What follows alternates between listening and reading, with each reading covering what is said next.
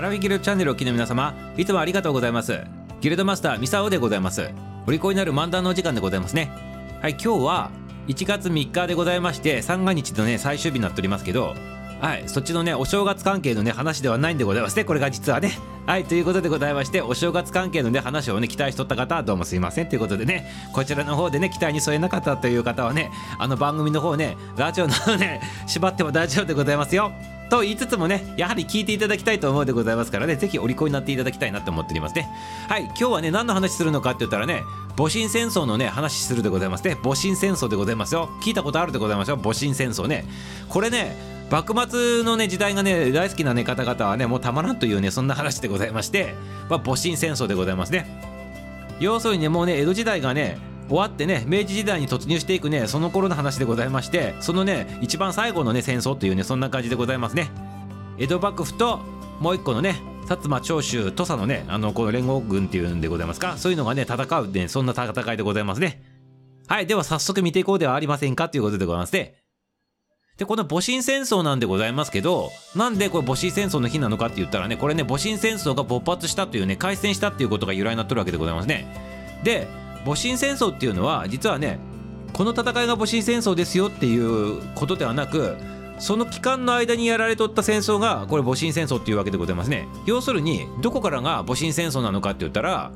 まず一番の最初のきっかけとしてはね皆さんあのご存知だと思うんでございますけど鳥羽伏見の戦いっていうのを聞いたことないでございますか？そこがね要するに開戦でございますね。この鳥羽伏見の戦いっていうのがまさに1月3日に、まあ、始まったと。いうことなんでございます。これが戊辰戦争のね始まりということでございますね。そして戊辰戦争っていうのがその間に何個も何個もねこう地方地方でね戦いが繰り広げられていくんでございますけどそういうの全部含めて戊辰戦争っていうわけでございますね。そして最終的にどこでの集結したのかって言ったらこれは北海道でございますね北海道の五稜郭っていうところがあるんでございますけどそちらの方のね五稜郭の戦いもねあの結構有名な戦いでございまして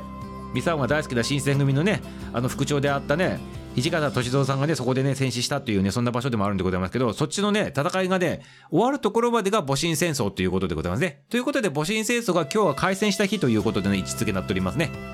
はいそんな話でございます。そして時は時は時は1868年。時はね江戸時代ギリギリギリギリで末期の方でございますね。まだ明治に突入していないというねそんな時代でございます。まあこのね9月からね明治に入ってしまうんでございますけどまあここまではまだね江戸時代なんでございますよ。はい。ということでね江戸の一番最後のね都市ということでございますね。その1月3日でございますね。この時に旧幕府軍である約1万人でございますね。こちらの1万人の方々が京都に向けてね進軍を開始したということなんでございますね。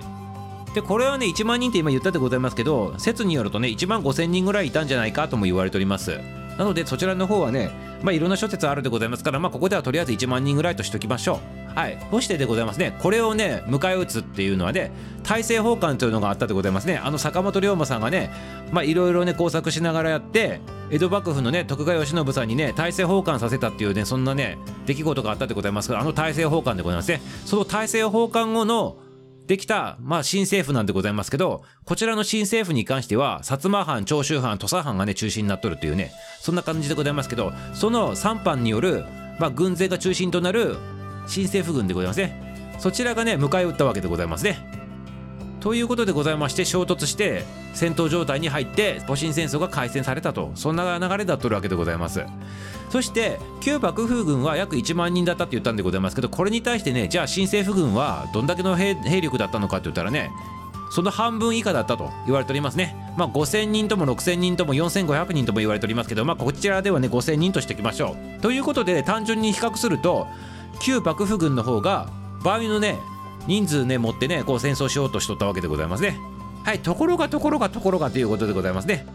これね数ではね圧倒的にね旧幕府軍の方がね多かったんでございますけどこの新政府軍の方はね最新のねこの武器を揃えてしかもね近代的な戦術を使ってねこう迎え撃ったということでございましてもうね旧幕府軍の方はね古い武器でございましてねこういったねあの戦術のね訓練もされてなかったということでございまして圧倒的劣勢だったと。いうことなんでございますね。まあこれはね映画とかドラマとかで鳥羽伏見の戦いって言ってねなんかすごい凄まじいねあの戦闘シーンとかね結構映っとるでございますからまあその新選組関係のねこの映画とかドラマとかあと幕末描いたやつでございますね。そういったものに関しては必ずね鳥羽伏見の戦いというのが出てくるでございましてかなり悲惨なね状態でねこう描かれてること多いんでございます。その戦いでございますね。これが開戦したということなんでございます。でこれどこでね起きたのかって言ったらねまさにね鳥羽伏見の戦いでございますから京都でございます京都。京都の伏見区でございますね今現在のね。そちらの方に鴨川が流れておりましてそちらのね橋のところにね新政府軍がこう待機しとって迎え撃っとったわけでございましてでそちらの方に江戸の方から来た旧幕府軍がそちらの方でねこう吸ったもんだあってその橋のところでね開戦になったと。そんな形なんでございますね。はいということでございまして今度1月3日をもって戊辰戦争が始まったと。まあ、要するに鳥羽伏見の戦いが戊辰戦争の始まりだったということなわけでございますね。はいそれでそれででございます戊辰戦争のこの戊辰って何の意味なのかっていうのをちょっと気になる方おられないでございますかねはい。普通、なんとかの戦いとか、あの、この歴史上に残る戦いっていうのは、その土地のね、名前を取って、なんとかの戦いとかね、なんとかの合戦とかっていうね、名前付けられるんでございますけど、こちらのやつに関しては、戊辰戦争って言ってね、この戊辰っていうのはね、地名でも何でもないんでございますね。それなのになんでこの鳥羽伏見の戦いから始まって最終的に次の年の北海道で行われた五稜郭の戦いのところまでねなんでそれ含めて全部戊辰戦争っていうのかっていうのねこれでちょっとね解説したいなと思うんでございますけどもうお時間でございますね。ということで差し迫ったということでございますのでこれはね夜のね生ライブを配信しておりますね。毎日毎日ね日曜日以外でございますけどそちらの方でこの続きをやりたいなというふうに思っております。なのでねこの先なんで戊辰戦争っていうの？と。あと戊辰戦争にまつわるね面白いねこうお話もねもう一個ねちょっとあるんでございましてそちらの方はねまあ本当にね夜のね生ライブの方でねやりたいなと思っておりますから歴史好きな方幕末特に好きな方はねぜひねあの入ってきてくださいませ。いやもちろんそんなこと知っとるわいって いう方も全然 OK でございますしあの聞きに来ていただいて楽しんでいただけたらよろしいかなと思っておりますね。そしてそしてでございますね。新規さん聞き戦さんそして初見さん皆様気軽に入ってきてくださいますね。もちろんね、挨拶不要で後ろでずっと聞いとってもらってもよろしいでございますし、あの、皆さんがね、あの、常連さんが入ってきてね、面白いコメントとかしてくるでございますから、あ、自分もコメントで参加したいなと思う方はね、自由自在にね、自分のタイミングでね、コメントで干してきたりとかね、いろいろね、自分のね、自由な感じで楽しんでいただく、そんな番組でございますので、ぜひ入ってきてくださいませ。はい、気軽に入ってきてくださいませね。はい、ということでございまして、夜の方に続きは回したいなということで、一旦ねこの売り子になる漫談でございますけど朝の方はねこちらでね終了したいなと思っております。それではお待ちしておりますね。はい明日もねまたね別のお話でね楽しみにしとってくださいませ。終わり